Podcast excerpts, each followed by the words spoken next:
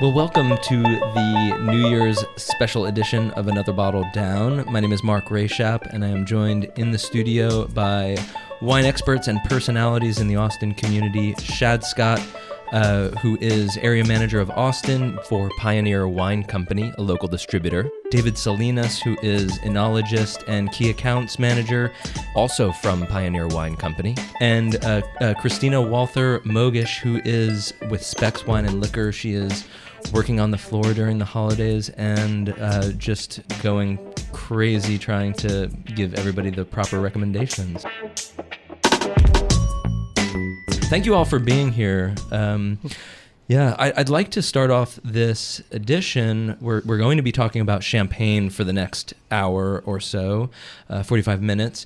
Um, and, and champagne has so many complexities that we might not see or appreciate when we just are seeing the bottles on the shelves. And uh, first, I'm going to start off uh, by saying that what we are going to be talking about over the next um, 45 minutes or so is going to be focusing on the region in France of, of Champagne. So uh, I know that we, we, you know, we've had other editions of the show that is about prosecco, about cava, about sparkling wine in general, but we're going to be talking about Champagne from the Champagne region and why it's special, why it's a little bit different.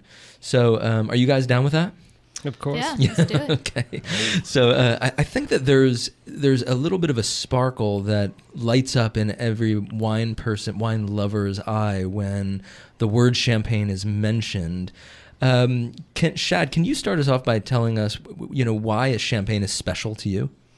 Sure. Uh, like I said uh, in the first uh, show we did together uh, years ago now, uh, Riesling last and, year, last year, Riesling and Champagne are so exciting to me to this day. You know, uh, I just feel like there's a lot of vivacity, a lot of intensity, electricity, and it's just a fun, fun beverage at the at the end of the day with a lot of history and diverse flavor profiles. And it personally means a lot to me because it's a place I've been yeah. uh, and it's, it's got a lot of magic. And we're going to delve into some of the stories and the anecdotes. And uh, David, you spent quite a bit of time in Champagne, and tell us a little bit about that. And, and what were you? Uh, what motivated you to, to to do that? And uh, I mean, there is something magical with Champagne, right? Yeah, there certainly is. I think um, it's probably best to mention that I lived in France from about 2009 through 2014. Yeah. Um, graduating with um, an enology degree. And part of my master's thesis was on the vineyards of Champagne. Yeah. And that really sort of started a little bit as um, as a kind of challenge because um, so many of my classmates felt that Champagne did not have terroir. That you know there were so many kind of like complexities to it that by the time that you got to the wine itself, um, the specificity of the vineyards was kind of diluted. Um, so I sort of took up that challenge to say, look, these yeah. are wines of you know great uh, individual expression. Historically, they've been a blend of different vineyards, but today you find people, individual small growers, doing great, interesting wines. Right, and and so that concept of terroir. So so t- tell us why your classmates at the time thought that champagne didn't have terroir and and and you know this concept of terroir being that a wine is from a particular place from a particular place and time, right? And you can taste that place in the wine. Right.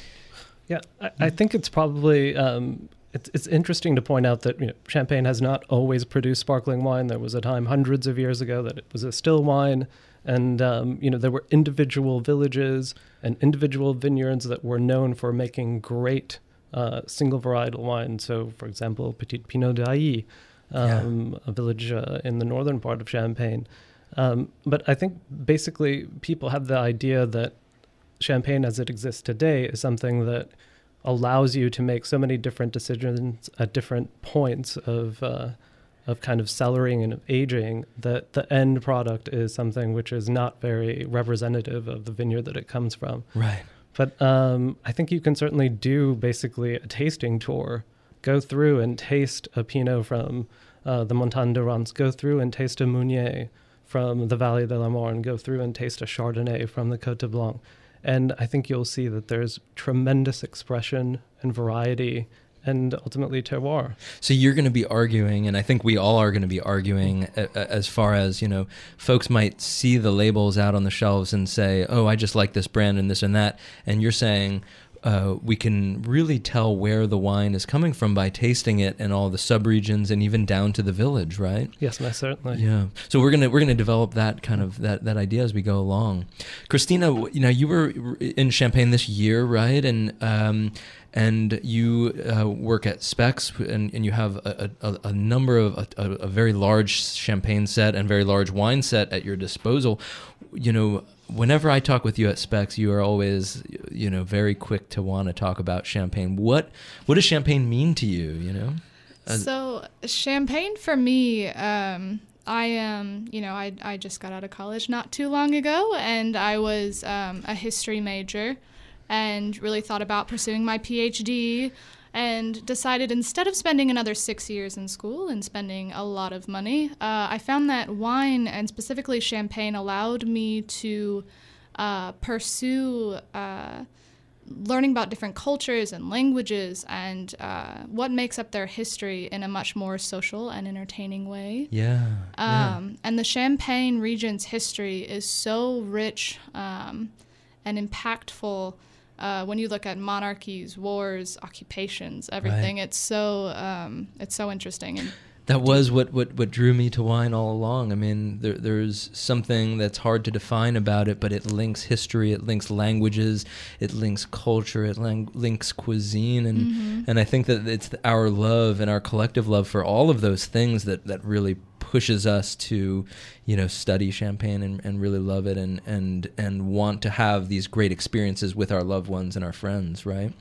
Shadd, what what um, can you give us a little bit of an overview of the Champagne region, or you know, you've been there several times, right? And um, you know, what does it look like? Does it look like Bordeaux? Does it look like Burgundy? And you guys can jump in mm-hmm. too. Um, uh, you know, what are what are we looking at? Are we looking at one valley? Um, uh, no, I think it's uh, it's not as mountainous as say the Rhone yeah. or Priorat or something. You know, it's uh, gently sloping hills.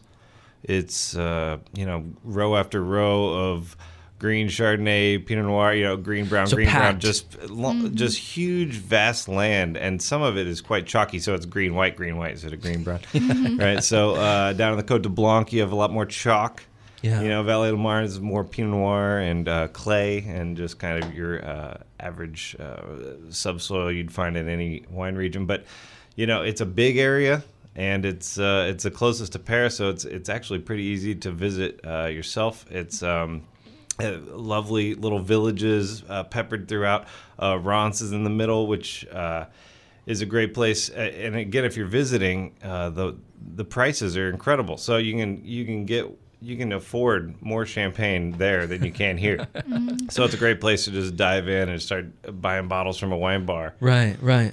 So so we've got so we've got you know main I guess uh, geographical locations. We have you know Reims to the north, and then Epernay in, in the center, which is kind of the epicenter. Um, how how do you know how do you guys think of it when when you look at a bottle of champagne? You know, what is the first thing that come that that you ask yourself? Where does it come from? What the produ- What is the producer? I mean, how do you kind of decipher a bottle? Maybe that you don't even know who made it. David, you want to? Yeah, I think um, you have to begin with the place yeah. specificity. There's this idea that uh, champagne is a wine that comes from a single place. Uh, it doesn't come from California. It doesn't come from Australia. It comes from this kind of delimited uh, region uh, within uh, northern France, and it's let's say roughly the size of Rhode Island, about 1,400 square miles. Um, so I think that place determines weather patterns. It determines soil types. You can find you know, Shadd mentioned uh, different types of chalk. Right. Sometimes you can find chalk that's really close to the surface. Yeah. And sometimes you can find chalk that's, you know, five, ten meters uh, below the surface. So that, you know, sort of impacts the, the growing season, uh, the grapes, and ultimately the final quality of the wine. Yeah. Um, Why is chalk so good good for the vines? Um, you know, Champagne, sort of being a northerly region, is affected yeah. by things like frost, specifically spring frost. Right. So if you have a soil that can kind of drain moisture effectively, then you can have something that has the beginning of its growing season a little bit earlier Yeah. and also reaches ripeness a little bit earlier. Right. And that's super important if you're historically kind of at the upper limit of where grapes were able to ripen. That's less of an issue today because of climate change. Right. But um, the chalk is ultimately kind of like one of the, let's say, set factors that kind of gives you your your options from moving forward from there as a grower. And Yeah. that would probably be my second thing that you know, sort of comes to mind is the choices that the growers, their families, their ancestors have made historically and the choices that they're making now. Yeah. And I think that that's where a lot of, let's say, the, the specificity, the uniqueness, and the great kind of drama is being played out uh, Right. at that level. Yeah. So, Christina, you know, we we were talking before, and you mentioned the fact that when you were in Champagne, you thought it was remarkable that you were not visiting large negociant houses, is what we call them, or the, the large champagne houses of what we all think of, you know, Veuve Clicquot, Moët and Chandon, Bollinger, you know, all of these large champagne houses. But you visited a few, right? Yeah. But but you were more interested in the growers, and this goes along with what David was talking about, as far as you know, there is more of a an interest in where the grapes are coming from, right? How so? So I guess uh, my question is is for folks listening out there who might not be able to distinguish what a grower versus a negociant house. I mean, you know, how how do you how do you first go go by identifying that? So your big houses or your negociants who make the wines but buy the grapes from smaller growers. Um, so your Moet, your um, you know your Mumm, your Bollinger, your Veuve Clicquot. Um, they're kind of the ones that everyone has known traditionally because back in the day, growers didn't have the means uh, to make you know the equipment to make their own wines, um, and you know thanks to uh, a lot of people like Terry Theise who really kind of got behind growers um, a few years ago. Uh, we now have a lot of growers that are being imported in who are making their own wines and I think that that's become very popular, um, especially with my generation, the millennials. Yeah. Yes. um, to to really be supporting one, just like f- the idea of supporting a family business, um, I think is really strong. Like the local movement plays into that.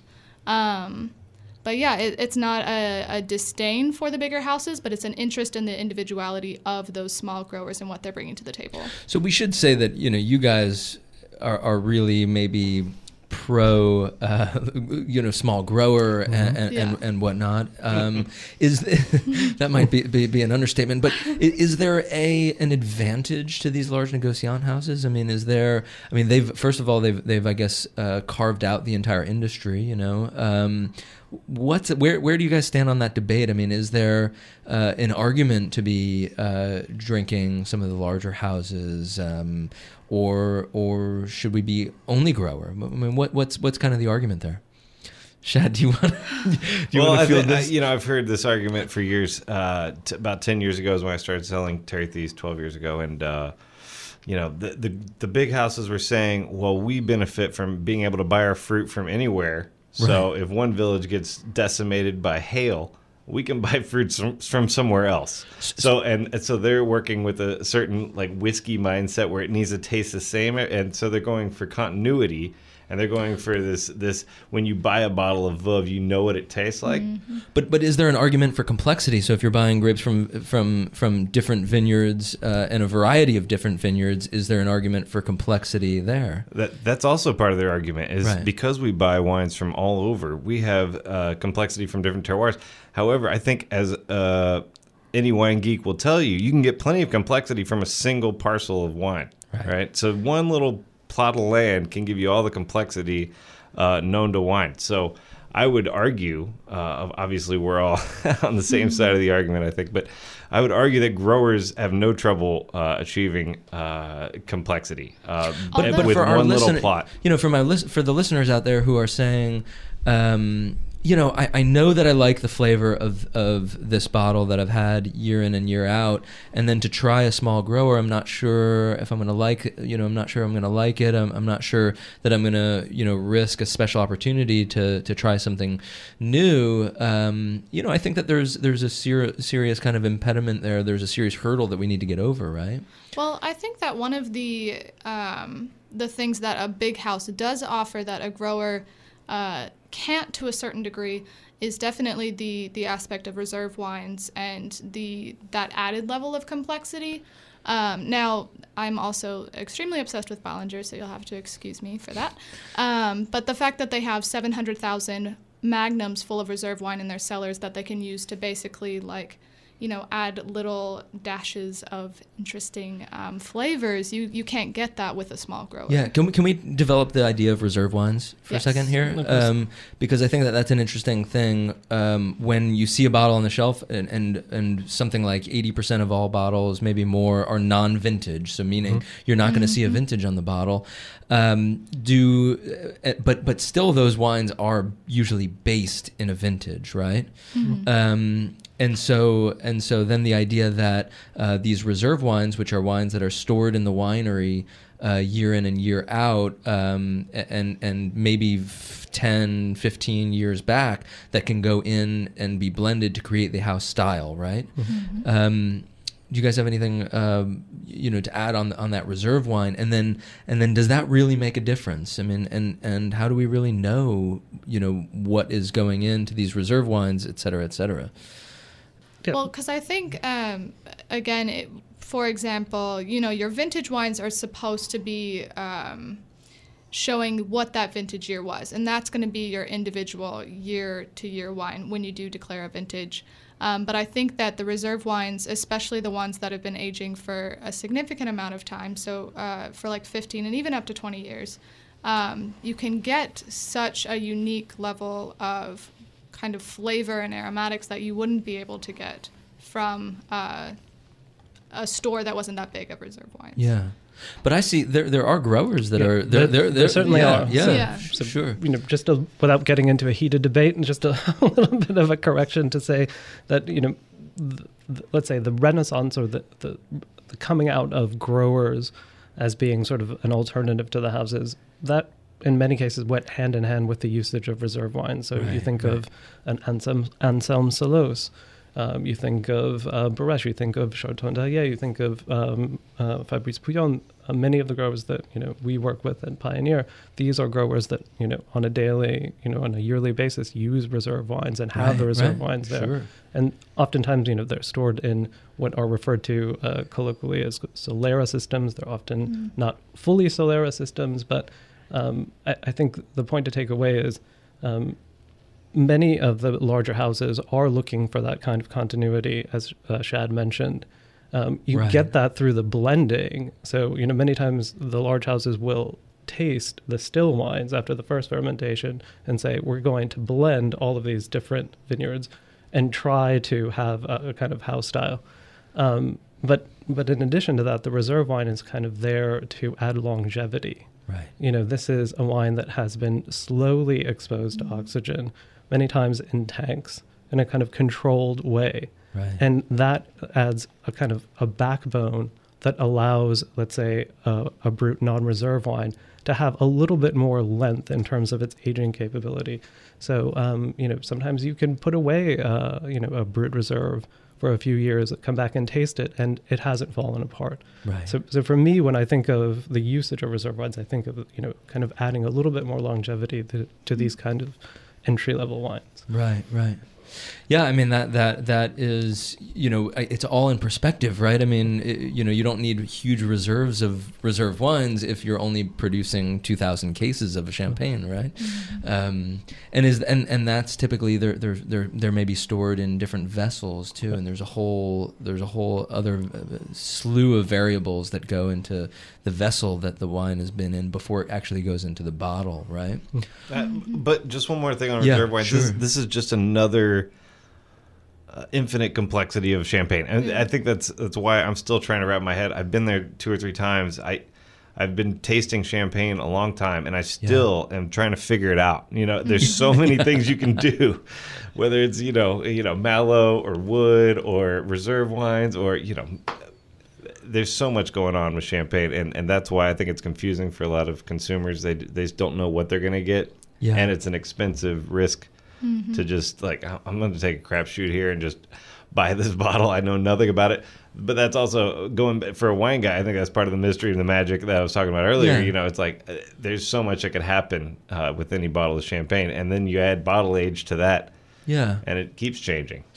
So the first thing that you would say, you know, and, and, and just kind of to to expound upon this as far as the regionality and this and that. I mean, for a consumer out there who wants to know a little bit more about where the champagne is coming from, what would you say? I mean, um, know the name of a few villages, a few prominent villages, and kind of explore those. I mean, is that a good technique or? Well, Did- for me, it was it was learning uh, Recoltant Manipulant versus Negociant. Okay. learning what champagne should taste like based on these big name these big houses that have kind of blazed the way and trademarked champagne and what it should taste like you know the Right. kind of the, the typicity and then uh, then beyond that is sugar levels you know? So those are kind of the first three things i look at is you know uh, beyond producer is is it a grower? You know what's the uh, what's the sugar level like? Right. you know Well, we're going to talk about sugar, levels, but we have we need to take a short break here. Um, thank you so much for listening in. My name is Mark Rayshap. Uh, we're here uh, in the KOOP Studios uh, with our New Year's edition and talking about champagne, all of the ins and outs of the real stuff, the real uh, the real champagne, the region, the wines. I'm here with Shadd Scott, David Salinas, and Christina Walther Mogish, and uh, we'll be right back. Stick with us.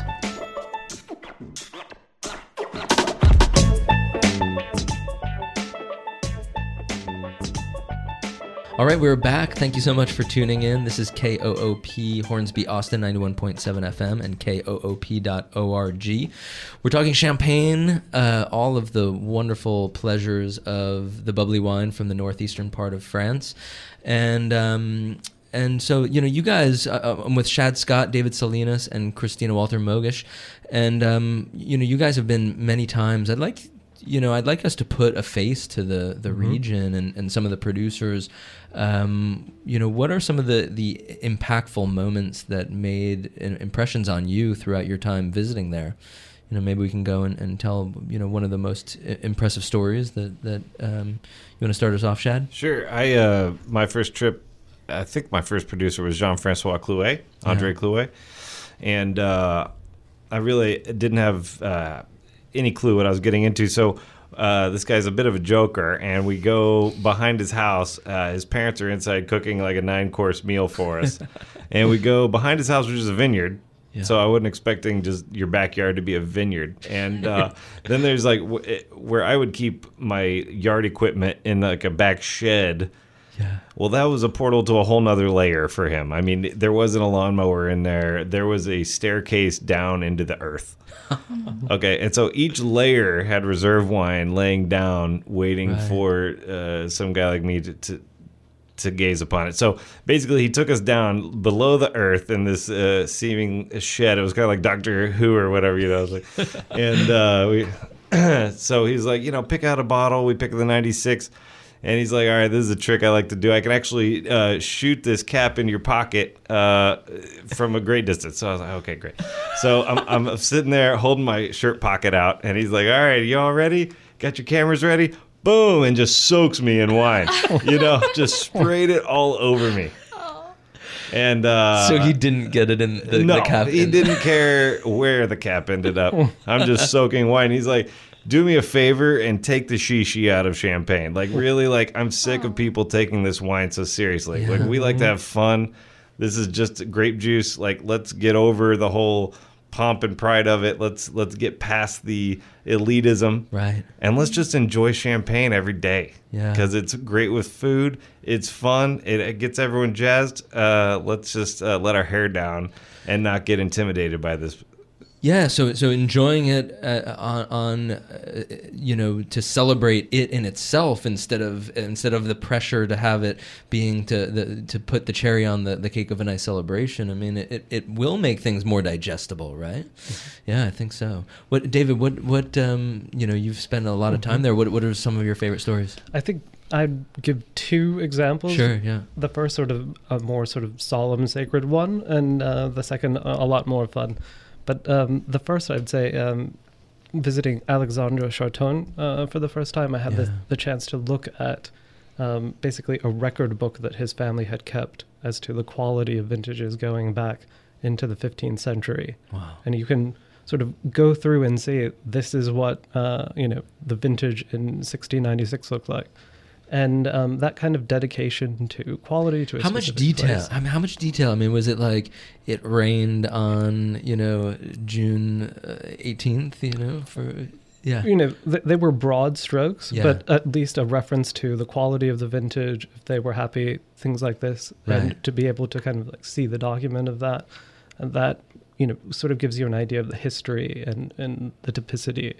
right. Um, I'd say the second example that I would give is just sort of hanging out with several different growers and going from each cellar to cellar saying, try this wine, try this wine. yeah, And then, you know, sort of driving around Champagne in this kind of caravan and uh, finally ending up in a Chinese restaurant where everyone had sort of like brought each each one of their favorite bottles and you know sort of seeing that kind of relaxed uh, you know atmosphere of kind of camaraderie Right. but also just sort of enjoying champagne as something that you don't just have on special occasions but that you have sort of on an everyday just kind of casual basis right, yeah.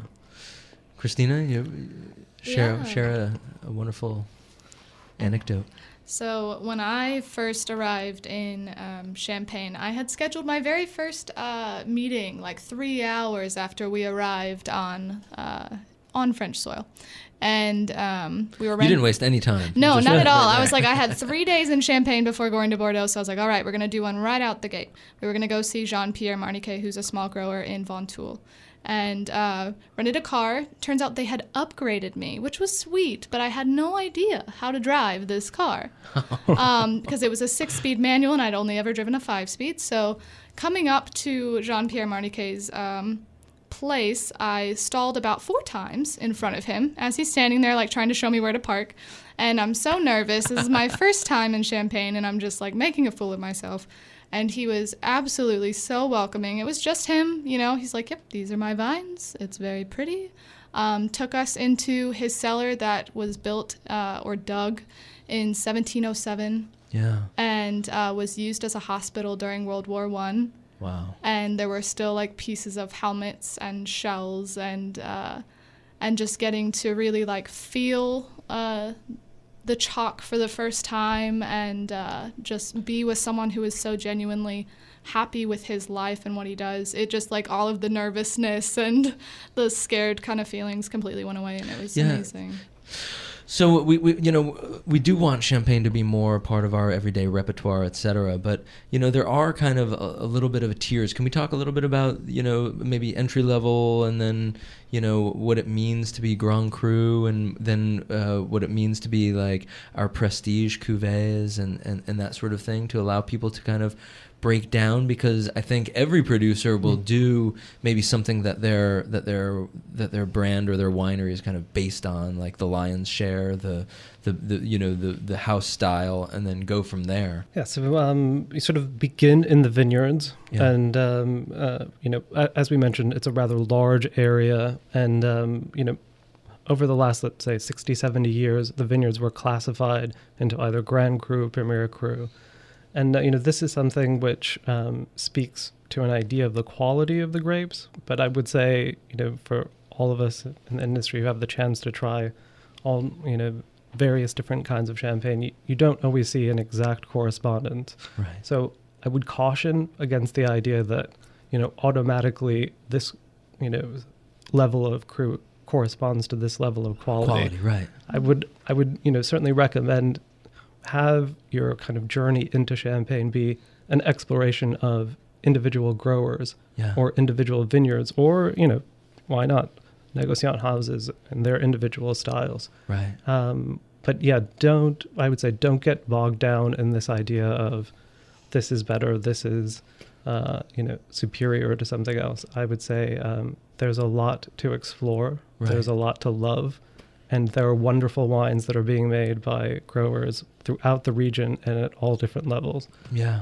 You know, we, we've, we've talked a little bit about before the show about, um, you know, some kind of things that are, that are happening that are new in the region. Um, you know, and I'd like to talk about the the one of the third grapes or the third, you know, the, what people think of as maybe the third grape. Uh, We have Pinot Noir, Chardonnay, and then we have Meunier. And Shadd, you you've mentioned that you're seeing more producers do Meunier and being proud of it. Yeah, Meunier is uh, enjoying a moment of uh, popularity right now, which I find uh, exciting because I've always enjoyed, uh, you know, uh, Aubry, Geoffroy, you know, these uh, people that are not scared to use Meunier and, and to brag about it. Um, it is uh, it's it's growing in popularity, and uh, I my recent trip this year, I hung out with Jean Marc Sélèque and. He fancies himself a Meunier expert, All right. and uh, we blind tasted. And a lot of times, I thought it was Pinot Noir, and it was actually Pinot Meunier and Chardonnay. I mean, uh, it's it's actually uh, just as complex and beautiful and uh, enigmatic as the rest. So is that why people kind of got down on it in the beginning because you know they thought it was a little bit of a simplistic grape and Yeah, I think they thought it was austere and just simple and fruity and a little farmy and funky, and and that was about it. You know, it was, it was more of a, a helpful grape to grow. It was frost resistant, you know, and uh, you know it was like kind of money in the bank. But now it's we're I think we're exploring it for you know a single varietal uh, expression, which is pretty exciting. And I and and I didn't know till this year uh, uh, the possibilities. Yeah. David, do you see this Meunier kind of revolution as well? Yeah, I mean, I think that there's um, something to be said for climate change, which Yeah. has allowed. Um, I mean, nothing exists sort of in a vacuum, so it's Meunier planted in the Valley of the Marne in specific types of soils, grown by a specific grower. And um, I think you know historically the knock on Meunier was that it wasn't age worthy. Right. And I've certainly had experiences um, in individual cellars tasting recently disgorged Meunier, 100% Meunier from the 60s and 70s. And I can tell you that they are very much age worthy. They are fantastic wines with real complexity. Yeah. Um, so, you know, Champagne has this history of having a wide variety of grapes that were uh, planted and then sort of uh, beginning sort of with the Second World War, kind of streamlining that down um, into, you know, the grape varietals that we're familiar with today. But every Right. once in a while, you know, you can find Petit Meslier, you can find Arbane, you can find Pinot Blanc, and this sort of ties back into the idea of grower champagne, where you have you know growers who are putting out 100% Pinot Blanc, 100% Petit Meslier. These are out there in the market. So we're maybe not not in uh, you know a, a, a Meunier revolution, but in like the, the the variety of champagne. You know all of the the things it has going for it, right? yeah, certainly. almost like a rediscovery of past history as well like uh you know realizing and especially i'm wondering if that was partially because of the phylloxera crisis and uh you know after they had all of that kind of trauma just deciding to only replant the chardonnay and the pinot noir but realizing that there's so many other uh nuances that you could get from all of these other grapes and recovering what used to be Yeah. So um, now, now um, you know, we mentioned you, you made reference to it that you're part of this, you know, coveted wine market of the millennials, and you know, a, lot, a lot of wineries are trying to, you know, really market towards and, and embrace the millennials. Um, and and I think that you know it's interesting because uh, the production is somewhat tied to also what the market is either demanding or accepting of, right? And, and so you know, you know, you and your own wine purchasing and enjoying, uh, you know, and you're also your peers. Do you search for those kind of hard to find things? And um, yeah, how how does that factor in? I, I think it plays into this idea of one, I hear a lot uh, this like term unicorn wines. Okay. Everybody's all about the wines that are like super unique and super kind of out there and not mainstream and not traditional.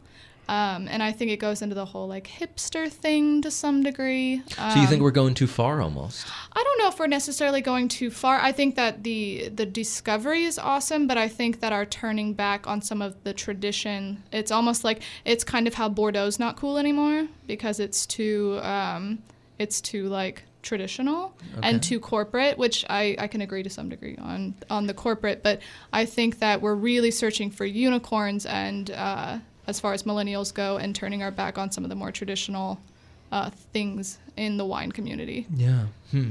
I, I think social media also plays a, a role. You know, Yeah. the Oh. more social media becomes uh, ubiquitous, you're going to see certain clicks, and there's there, there's this you know definite uh, uh, kind of enlightened uh, wine individuals who post a lot, and and so you start to see certain bottles popping up, you know, and then the, it creates a demand, which you know.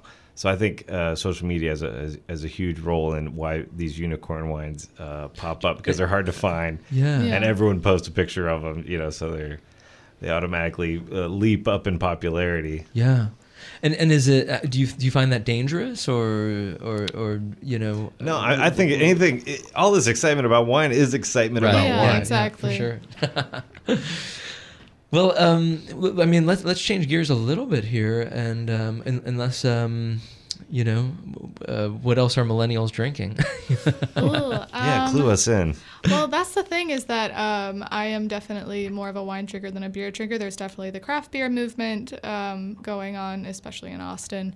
Um, but yeah, I, I think that like moving away from uh, traditional areas. So instead of drinking, you know, uh, Chianti and Brunello, they're drinking Sicilian wines, and it's the same thing with Champagne. Instead of Right. drinking Big Negociants, they're drinking uh, growers, and I think that's great to be branching out and not to be brand specific, yeah. uh, but without losing sight of what made those previous uh, kind of idols great. Yeah. So Yeah, like they're rejecting what their parents drank. You know, yeah, this is stuffy it's a and old. rebellious kind of Yeah, thing. and that's why the craft spirits, craft beer, is craft wine, basically. Well, I mean, Yeah. one of the things that strikes me too is that in in you know the younger crowd, um, people are less likely to purchase the same wine twice Mm-hmm. because you know you want new experiences, whereas older generations want this like the safe. This is my brand. Let's go with that. I don't care what else is out there. You know, I, and I think that Clicquot that or is- Duckhorn, and that's it. Just but, but that's incredible for the wine industry, right? Yeah, Yeah. like our parents can stay in the same job for 40 years, drink the same thing every night, you know, eat the same foods. Where I'm at a different restaurant every night, I'm drinking a different bottle every night. I'm trying to have a new experience every night, you know, and I think and I'm I'm older than millennials uh, substantially, Mm-hmm. so I think millennials are even more you know, focused on having a unique experience every day of their life, and I think wine can play right into that because Yeah. there's a zillion wines to choose from. Right. And do you think that there that there's going to be kind of like this? Do you think that it's going to keep going that way, or is it going to is, it- going to kind of come back and and because I, I- I've heard a lot of people talking about okay, there's growers and and there's the, the grower movement is expanding. There's more and more on the market every every every month, every year.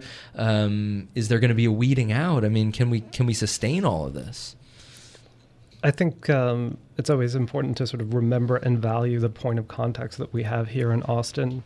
You know, great wine directors, great wine programs. They're kind of responding to that demand, and sometimes you know trying to be a little bit ahead of the curve. Right. People like Paula Rester, people like June Rodil, people Yeah. like Mandy Nelson, um, and I think it can be a bit of an arms race. It can be a bit of look, I have this Mm. wine that you don't have, Right. and you know you certainly see it in social media this idea of this is a wine experience that most people will never have and so i think if there's kind of a limit uh, maybe even a bit of a pushback it would be you know i want to kind of like put out and promote the wines that everyone can have access to right. and i think it's kind of encouraging that kind of big tent idea which is of course there will always be unicorn wines that are out there to be had but there are great wines at you know very reasonable prices that can be found in many places so I think that's you know something that you know is to the benefit of wine in general, but champagne specifically. Yeah. You can find some you know great value, sometimes half bottles by the glass uh, grower champagnes um, at you know different restaurants, different retailers, and um, this is something to to kind of be valued. Of. Yeah, and and so the different formats are something that that we can talk a little bit about. Um, you know, do you see? There is some talk about the champagne tasting quite differently uh, when it's been had out of a, a, a Magnum versus a, a 750 milliliter versus a 375. Do you guys have uh, impressions on that? I only drink Methuselah and Nebuchadnezzar.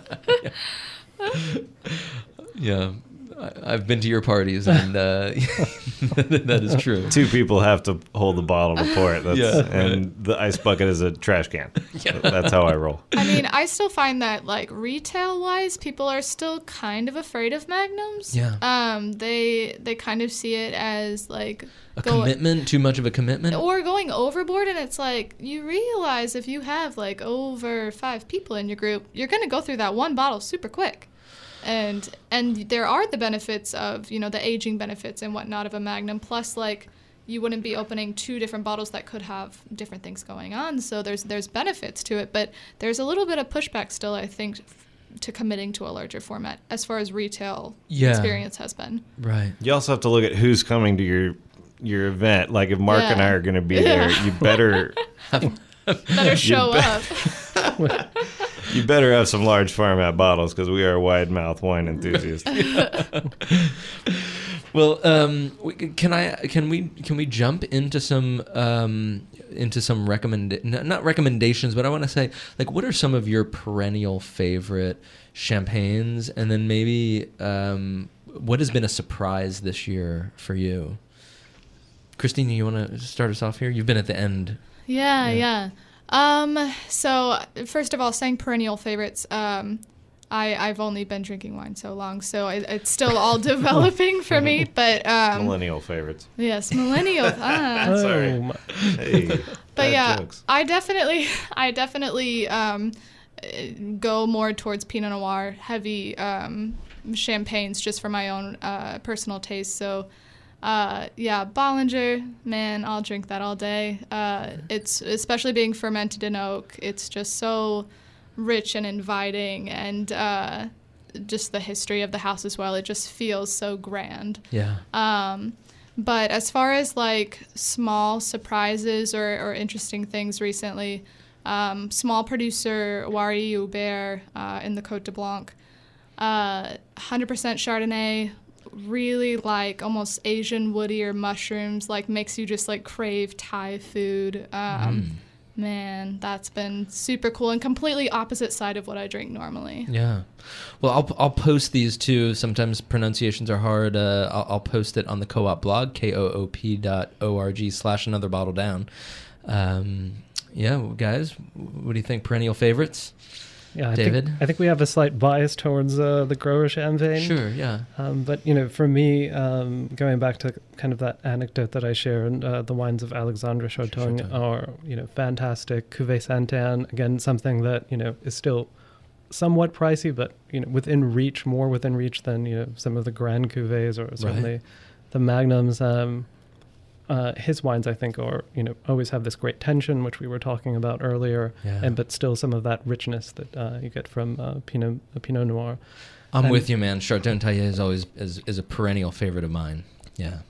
Um, I, I guess I would also add the wines of uh, Fabrice Pouillon, uh, who is new uh, to Texas. Um, this is uh, a wine uh, imported by Kevin Pike of Schatzi Wines, and um, has you know gotten great reception um, at the place that it's been poured. Um, but yeah, I I think um, it's always exciting to kind of like go through and see who's who's kind of new on the scene. Yeah, uh, so that was a new wine. We tasted that uh, before the show here, and um, it was a new wine for me. And you know, and it and it was it was a, a surprise. It was delightful. It had you know this red fruit and this richness, but still you know very fresh and lovely. Um, so thank you for sharing that, and thank you to Pioneer for for sharing it as well. Um, wonderful, yeah. I, I I was I was super super pumped by that new find for me. Yeah. Uh, my perennial favorites uh, from the big house would probably be Krug. I, I just every time I have that, it just seems to be. Uh, if aliens came down and like told me about champagne, I'd be like, oh, this is probably a good starting point. uh, you know, but I, uh, my new uh, discoveries would be, uh, like I said, Jean Marc Sélèque um, and uh, Varnier-Fannière. I, I think we're both huge fans of that guy. Uh, uh, Cedric Moussé uh, as a producer, and and it generally, I think what I'm leaning towards is the mineral, you know, acidic, kind of edgy, nervy, electric side of champagne, where you're where you're jazzed up Yeah. uh, and electrified by so so wines. so Varnier-Fannière, uh, I- you know, he always it, it, it's interesting because he actually bottles with a little less pressure, Yeah. um, and so th- that there's a whole you know we were, we've only glanced on uh, many of the, the, the, the intense variables that can that can go on to create an entirely different experience in champagne, but uh, the pressure and the amount of bubble in champagne is not all the same, and he does his a little bit less to give this this this aspect of creaminess and Plus slightly higher dosage on his yeah, wines you too. visited like, yeah, him. Like up to 10 grams per liter, which is a little bit higher than a lot of people do. Um, yeah, his wines are they're you know mostly Chardonnay based, being an Avize, but uh, they have this like warmth to them that you don't expect is going to be there. Plus, he has vines that are like up to 65 years old, so there's so much depth from that too. Plus, we're best friends on Instagram, just so you know. Oh. He's Um, always in. Italy. He's, He's- always in the he's so uh, he's so up on social media. yeah. Um, yeah. What uh, you know, uh, uh, as far as the debates too. I mean, you know, we mentioned some some of this dosage and the sweetness. Um, you know, is is can can we kind of talk about the debate there? I mean, we, we were talking about it before the show. As Mhm. far as you know, you might see on the back of the label six grams per liter of dosage, uh, uh, and and um, you know, but it's more of a story than that, right? I mean, um, why does sweetness not always matter? You know, and and is is the drier the better? I feel like we're in a time where everybody's like, oh, I want the driest champagne possible, um, but that's a that's a debate, right? I mean, um, how do you guys feel? Is it for you guys uh, the drier the better? Christina, what, what, what I mean, from the millennial standpoint? From so I think that I think that for for me, um, I come from a standpoint personally of balance is always better. So if that wine, you know, requires a little bit more sugar for balance, then I think that's the way to go. Right. Um, I do think it's dangerous to start saying that the true champagnes are only the ones that are brut zero or have no sugar added because that wine might not call for that. Right. It might really need, you know, it might need 10 grams, it might need six. It, you know, it, it's not right or wrong. It's what creates the best balance, in my opinion. Right. Yeah, and that I think that speaks to the artistry of champagne making. There's a Yeah. lot of Mm-hmm. just putting yourself in and deciding what needs to happen uh, based on what you're given that year. So I think that's a very important part that uh, we've glossed over is just, uh, and we've talked about all the variables that make up champagne and com- contribute to the complexity, but uh, I think we overlooked the uh, kind of artisanality. The most important. Yeah. Okay. Yeah. Like intuition that the, the winemaker has to have. Yeah. And even though there's a religion of uh, no sugar, sugar is evil, you know, I, there's a fed up documentary, I think, t- talking about sugar is, is poison, it's going to kill you. So I think there's this uh, there's this new wave of people avoiding sugar at all costs. I don't know Right. if they're uh, ketogenic or whatever, but. But sugar is demonized right now, so I think people. I think they're making more extra brut wines and they're making more brut extrams and non uh, non wines than ever before. And I, th- I really think it's this this uh, this global movement to get away from sugar addiction. Although, what I think is interesting is that while people will talk, it's that whole like Americans talk dry but still drink sweet. I think that people are asking for really, really dry wines, but they try them and still turn back to the sugar. So I think that this could be a pretty short lived.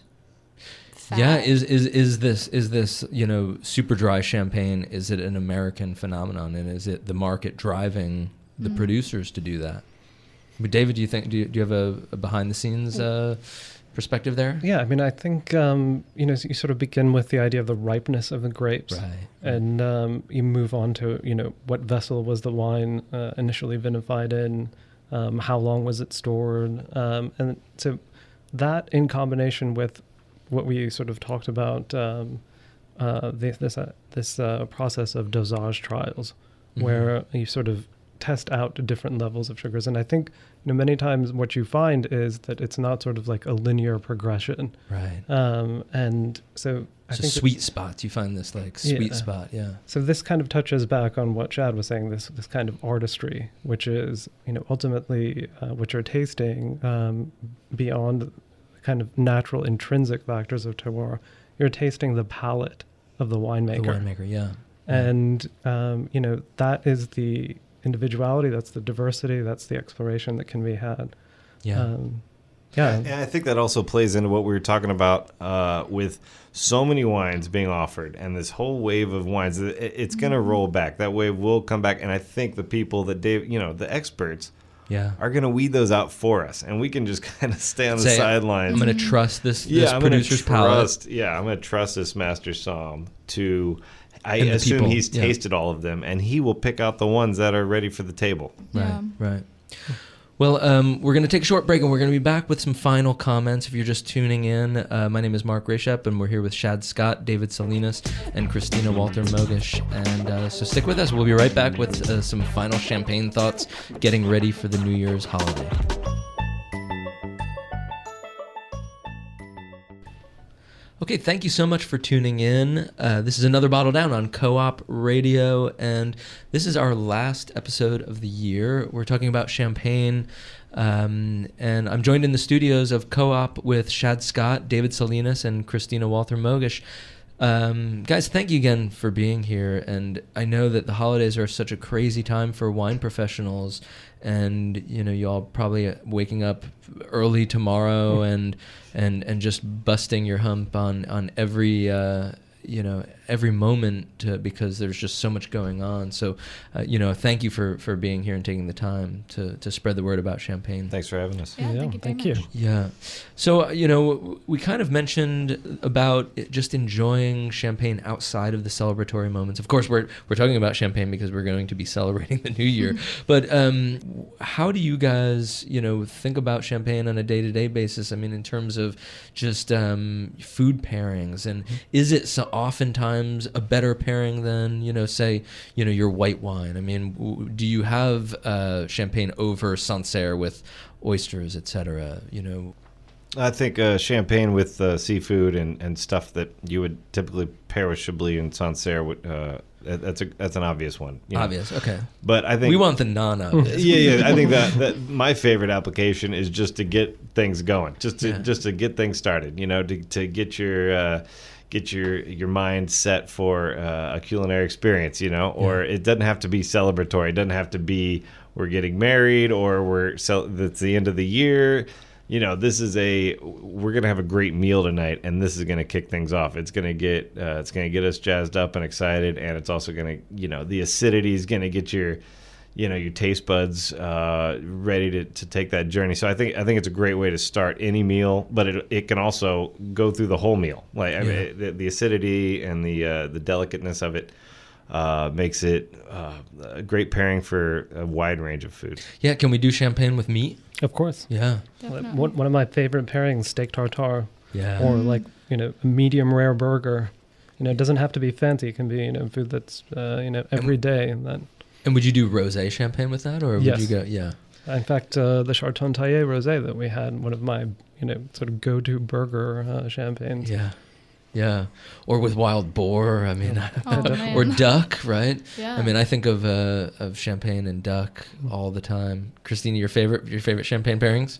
Oh, well, like I was talking about earlier, like a nice, uh, a nice kind of Thai dish with a lot of um, like lemongrass Yeah. and Mm. uh, not too spicy, a little bit of chili, but some mushroom, and like it can really play really nice with a lot of those uh, blanc de blancs. And I think when you think of how much you you often spend on a, a cab, or you know, especially from Napa. Mm-hmm. Um, or a Sancerre, like a lot of these grower champagnes are not out of reach in the in a you know a weekend price range. Sure, Right. we're not all drinking really expensive wines all the time, but it's I don't think it's um, out of the question. Right, right, in the wheelhouse.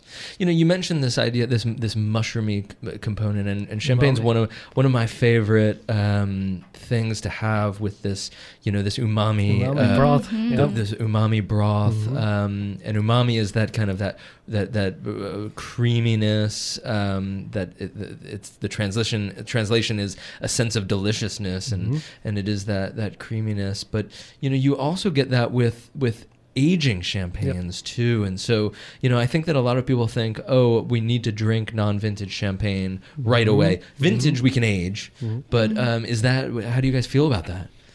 Yeah, so um, when I was um, working at uh, Chamber Street Wines in New York, I actually did uh, an email offer that focused just on the umami characteristics Yeah. of champagne. Mm. And we offered, you know, five or six different champagnes that were good examples of that. yeah. And it really does go back to this idea of lees aging. yes. Um, you know, lees are these kind of magical things, the, the remnants of the yeast, um, which are able both to kind of enhance good aromas and both capture and kind of like do away with uh, that kind of off aromas. So Yeah. lees aging is something which gives fantastic um, longevity in terms of you know aging potential, but it also goes into that kind of tactile sensation, that creaminess. Yeah. Um, so yeah, it, it's uh, it's something that um, is kind of one of the great strengths of champagne.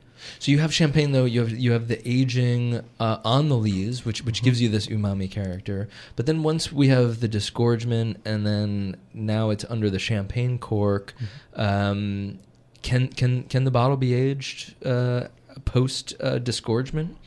Because I feel uh, you know it, it's a different kind of aging because, Right. like you say, you know that yeast kind of buffers it a little bit and Mhm. it captures you know just like what you had what you had mentioned. But once once we have the champagne that's bottle that that is disgorged, you know, it does is there like almost an expiration date? I think it kind of depends on your your preferences. Like, there's Sure. something to me. Uh, when I was at Bonaire, uh, he brought a bottle out and it was golden, and he was like, "What age do you think this is?" And I and I took a sip, and it ended up being a 1985, Hmm. and um, it barely had any spritz left. Like the bubbles were going away, but there was something so like it made me think of like spice cake, like a tart cream cheese and the spices in the cake, and it Like was just like oh my goodness, it was yeah. so amazing. And I'm like, it's not the the send electricity through you kind of champagne experience that you have with a really fresh champagne, but there's so, there's a place for this, and it was a really amazing experience. It also gets more body and weight and Yeah. a sherry quality to it that uh, I think makes it better for stuff like steak tartare and Mm-hmm. uh, and meat dishes. You know, where you need something a little more, a little more body, a little more substantial. Right, right. But yeah, the bubbles going away is kind of a bummer because I, I took for me personally. You know, I I've never been a huge fan of uh, older wine because I feel like it loses a lot of that nervy acidity and intensity. So uh, you know, I I respect uh, a well aged wine, but I, I prefer uh, young and and kicking.